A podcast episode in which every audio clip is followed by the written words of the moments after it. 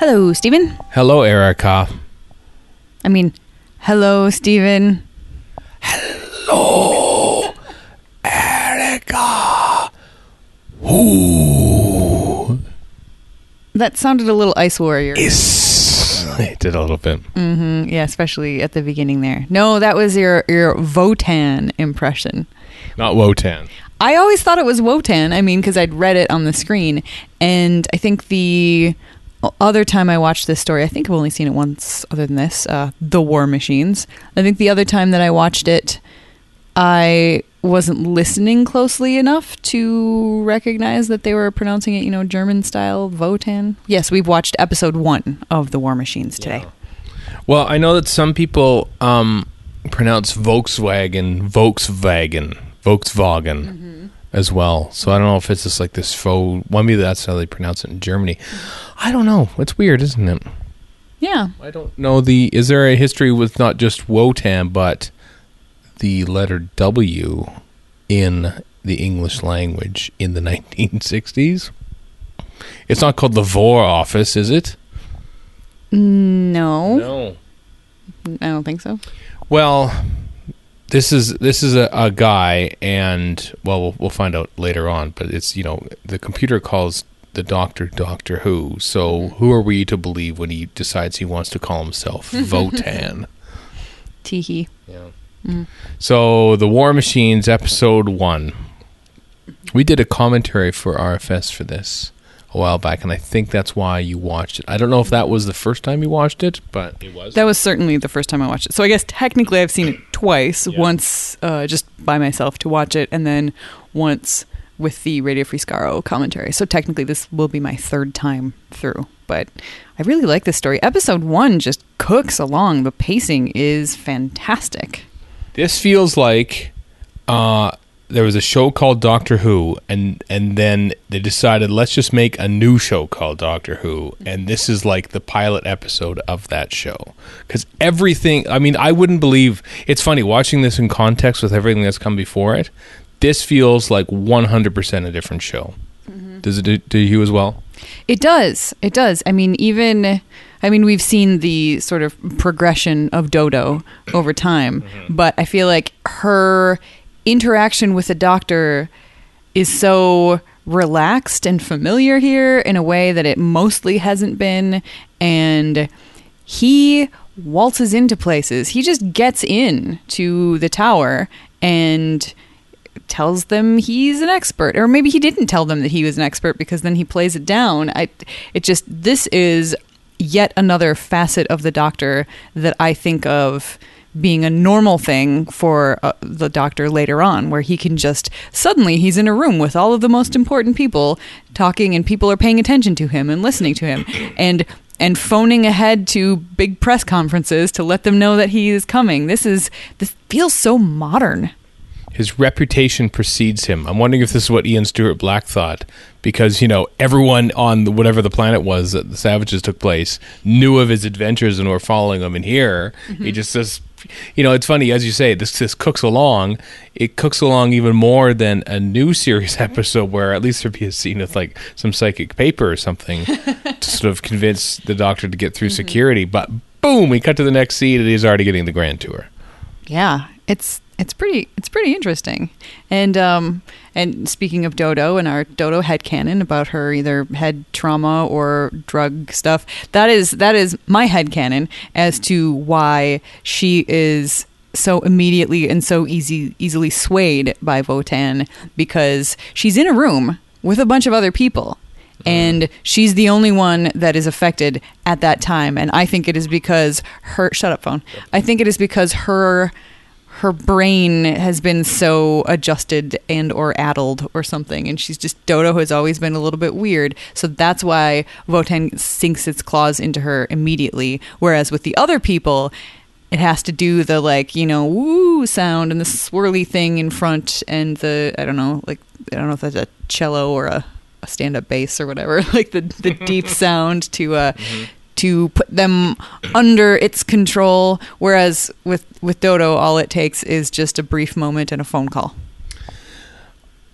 further along that line of uh, Dodo being a drug head, um, the, literally the first thing she does. She gets there. Oh, what I'd really like to do is get to the hottest night spot in town because she probably wants to perhaps acquire some more. Um, You know what I mean? She wants to score a hit. There we go. She wants to score a hit at the Inferno Club. Yes, the swinging 60s arrive in full force in Doctor Who.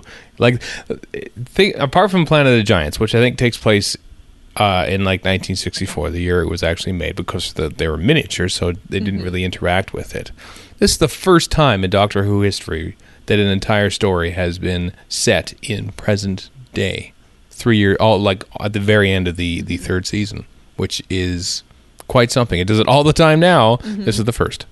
Wow. Yeah, this is a first in in several of those ways. It's it's it does. It really just feels like a modern story. And, and like I said, the pacing before, talking about the Inferno, mm-hmm. we have Dodo there saying, "Oh, I would just you know love to get out to the hottest nightclub," and you know Polly is just like, "Oh, that's easy. That's that's the Inferno."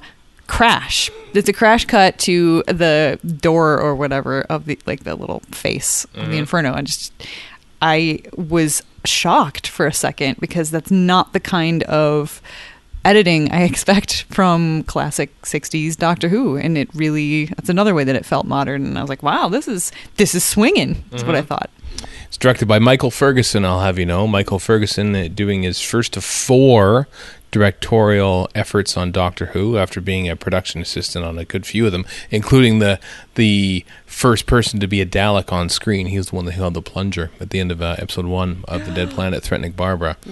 But he in future episodes in the in in that he does in this late 60s and early 70s he does have a certain paciness to the directing. And sort of those kind of jump cuts. And so he he's already doing it here which is kind of cool. It, uh, the, the story i think fits his his personal style yeah it just it, in addition to that overall it really felt very well directed. I've I've enjoyed it. You know from the the the tower's eye view at the beginning where you mm-hmm. see the the TARDIS materialize to the way that the characters are interacting with each other to I mean the the press room the room where they have the little model of Wotan and the which i want it's so cute. I love it. Um, and this, the guy speaking, like just the room full of of reporters. It felt very 1940s, 1950s, you know, like noir movie. I wanted to see like a little press tag in one of their hats. The guy with the uh, from New York, terrible accent once again, but uh, but other than that, I mean, it was just it was it was good. Um, what else? Ben and Polly. Uh, this is their first story. That this is where it feels like, you know, Dodo is here, like almost introducing this new show. like this feels like a pilot for the Ben and Polly show at times in the early bits. Thinking, oh, Dodo is here to hand off to Ben and Polly to sort of carry them on their way. Uh, what what do you think of of Ben and Polly so far? I think they have great chemistry right off the bat. Mm-hmm. I mean, sorry, Dodo, I, I have come to like you by this point, but in comparison to the sparks that we see sort of flying in between Ben and Polly, Dodo is. I mean, she actually. It's not so bad because in that in the first scenes with the three of them, she does seem a bit like a third wheel, but not in such a bad way. Like they would be, I I would enjoy watching the three of them chum around and and have a good time in London. You know, she's she's a fitting third for their little group, but but she doesn't quite have the the same energy that either of the other two do. And Polly is just man, Anneke Wills is just Polly right off the bat, mm-hmm. and she's she's still like similarities between Anneke Wills after having seen her at Galley and heard her interview uh, with Deb from Li Who on Verity. She uh, um, all the good qualities that I like in Polly, she just really has as a person as well. And it was it was kind of like wow, that's that has lasted all this time. It's pretty great. Yeah, Dodo seems somewhat stodgy in comparison. She seems like a bygone, a product of a bygone era, which is it's funny to see how quickly things have advanced because um, I think Dodo. What did we determine at the end of the massacre that she she sort of speaks like she's from Manchester, but they said no, you have to speak the Queen's English, and so they wrote her Cockney or something like that. But this says no, you must speak the Queen's English, and so she had her accent kind of dumbed down. And now we have Polly straight from Carnaby Street, and with Ben, who's full on Cockney with the accent. You know, three months after Dodo premiered, it's quite a quite an about turn. Yeah, that's true. And it, the sort of the powers that be had had shifted behind the scenes, mm-hmm. correct? Yep. That's so so yeah, so Dodo was not allowed to keep her Mancunian accent whereas here we've we've got a quote unquote lower class accent front and center. Yep. Doctor Who uh, appealing to the mainstream, I think, a little more at this point, perhaps with their thing. And their crazy, way out space ideas of computers linking up to other computers around the world. Come on. That'll never catch on. Nope.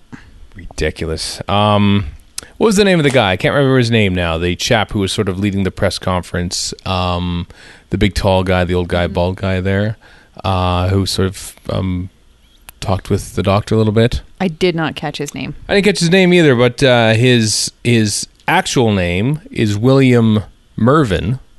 Is the actor's name? His full name is William Mervyn Pickwode. Pickwoad. Oh, Pickwoad. That's Michael Pickwoad's father right there. Current designer of Doctor Who. Yep. I thought you can say Mervyn Pinfield, and I was going to be like, okay, that's a not expected thing, but no, Pickwoad, that's even cooler. Wow. Oh my goodness. Yep. What? How, why did I not know this? I think you did know that. I think you knew that his dad, when we went out at midnight, we went to the UK in 2015 and we went to a Chinese restaurant in, in Derby at close to midnight and sat right next to the Pickwoads, who were lovely people. And we were talking about how his, uh, his dad was in Doctor Who. That okay? Now that you mention that, I totally remember that. Yeah, I sat right next to, sat right next to Michael Pickwoad Yep. at a Chinese restaurant in Derby, and that's right. He was talking about his dad being Doctor Who. Okay, I, I remembered that his his lovely wife um, had worked with Verity Lambert at the BBC, uh, so that sort of I think stuck in my mind more than his dad. Wow. The UK is a very small place. Everybody, everybody knows everybody, just like in Canada. Just everyone in Canada. Yeah, for running into a bunch of people I, I knew from before in my life over the past week and a half. It's very strange. Um, speaking of UK, for some reason it didn't dawn on me until this very moment watching this scene because when we were in the UK in November of 2015, uh, we didn't let a good opportunity go to waste. So uh, Warren and I made a video, which you kindly sat around for as we did it. Uh, and then Simon Harris, our good friend, uh, was directing us and also finding locations and stuff because, of course, he's in, he knows London. And it it the movie um, it was for our our Radio Free Skaro live show uh, in 2016, where it's sort of like we somehow. Warren gets possessed by Wotan, and then we have to somehow get back to Gallifrey. One long story short, it's on YouTube. Have a look for it.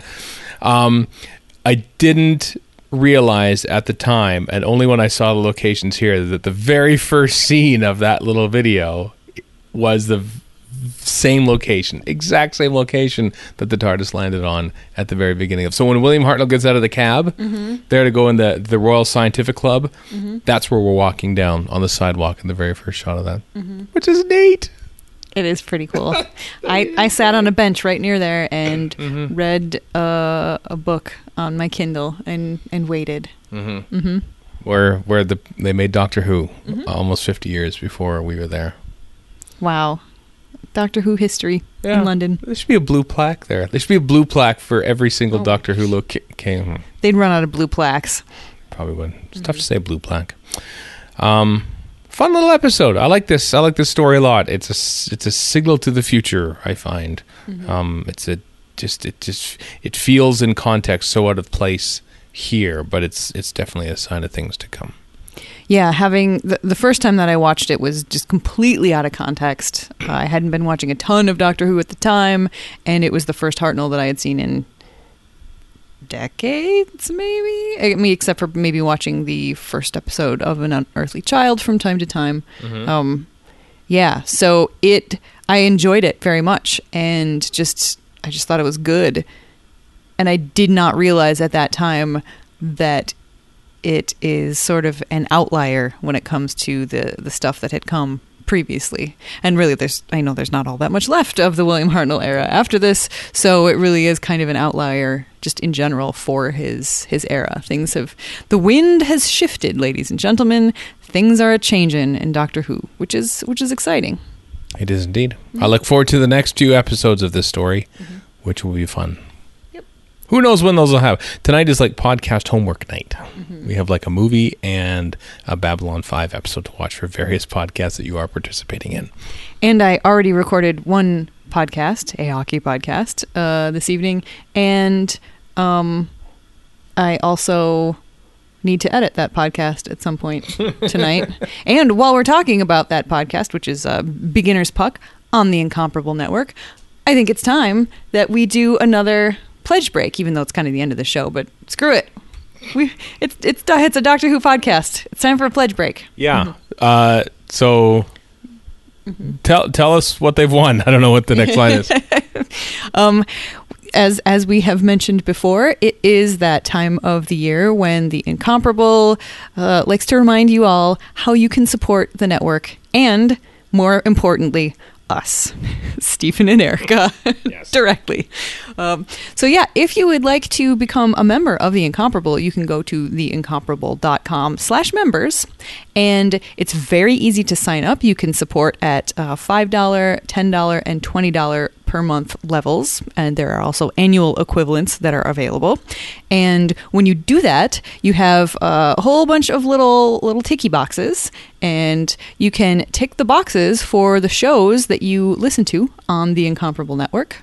Uh, if you check just uh, our little show, Lazy Doctor Who, then all of your contribution, minus a few uh, few fees for the network, will come to us. Steven and Erika on Lazy Doctor. Yeah, which we really, really appreciate since Steven doesn't have a technical, typical day job at this point. Um, yeah, every little bit. Playing the pity card. That's the. I, I will absolutely play the pity card because I'm because I'm the one that's working for the benefits. Um, Thank you. so yeah, if you check the ticky boxes for multiple shows, then your uh, your contribution will be split between those shows.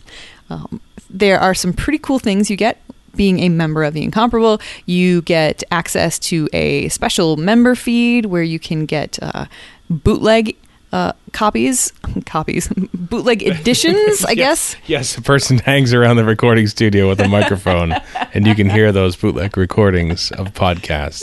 That's not it, is it? No, it's it's it's sort of bootleg in quotes, but bootleg editions of the uh, the Incomparable, the flagship show that that go out right away. Uh, you get some fun stuff in the mail, depending on what uh, what level you pledge at, and you get access to a special members only Slack.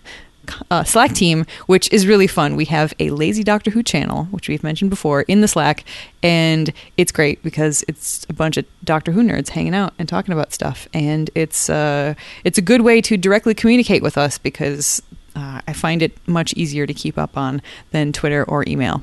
I mean, we'll still be checking Twitter and Oh, and yeah. email, um, but yeah, the Slack is really a, a very quick, direct route to my heart. um, uh, and in addition, since it is March members uh, members pledge month, members I don't know what you want to call it. Members March Madness. Ooh, I like that. Uh, we recorded. But We re- well, I don't care. I want it. We recorded a very special members only episode of Lazy Doctor Who. It's kind of a crossover between Lazy Doctor Who and the game show podcast on the Incomparable. We had some of our other incomparable friends together with us and played You Auto Complete Me or Who Complete Me, Wah. a Doctor Who version of a silly game show, which was tons of fun. I get to play game show host. It's great. Anyway, so if you become a member, that will be available to you in the members only first class feed. And yeah. I think that's I think that's all there is to say except for the incomparable.com slash members and we genuinely genuinely appreciate any support. I mean, we really appreciate you just listening. If that's all that you can do, that is we still love love the heck out of you. I didn't think that when we well, first of all, I didn't think that when we decided to shop phone, I didn't think that mm-hmm. when we started to watch Doctor Who that we would do a podcast about it. And now that we've done a podcast about it, I didn't think that peop many people would listen to it. And then when I thought that many, pe- you know, when many people wouldn't listen to it, I didn't think that people would actually help support us by giving us money to do it. So all this is quite amazing. Mm-hmm. And both of us thank you, the listeners, who we love, for your support. Yep, we really do. Honestly, th- that support is helping to keep the podcast rolling along, probably at a little, little less lazy of a pace than it o- would otherwise. I'm not going to lie. Incentive. Yeah. Yep. It's true. I'm. I'm. I'm serious. So anyway, um, if you do that, we will love you. If you don't do that, we will still love you. And I guess that ends this pledge break. Uh, tote bags standing by. I st- I, I do kind of want a lazy Doctor Who tote bag. I feel like that'd I be do cool. too. I do too. You can get those, can't you? I think you can actually. You can probably on like Cafe Press or something like that. Oh. You just use the the artwork. And, You'll have to look into that. Mm-hmm. Um, so that's it for this one, though. This episode of Lazy Doctor Who. The next one will be episode two, at least, of or episode twelve, as you thought I might say on the uh, on the graphics on the DVD. I tweeted out a picture of the you know the, the loading screen. It totally looks like twelve. It's very. It doesn't. The uh, the line next to the two does not match the one in the on the previous episode. But if you look at it by itself, it looks like a 12 I don't know why that one has the squares next to it and none of the other ones have the squares next to them. Well, that's the cliffhanger. We'll see on the next episode of Lazy Doctor Who why it looks slightly different. You didn't even tell say about why it's uh, black on episode four. Well, spoilers. We haven't gotten there yet. Okay. uh, okay, then. That's it for this one, though. Goodbye. Goodbye.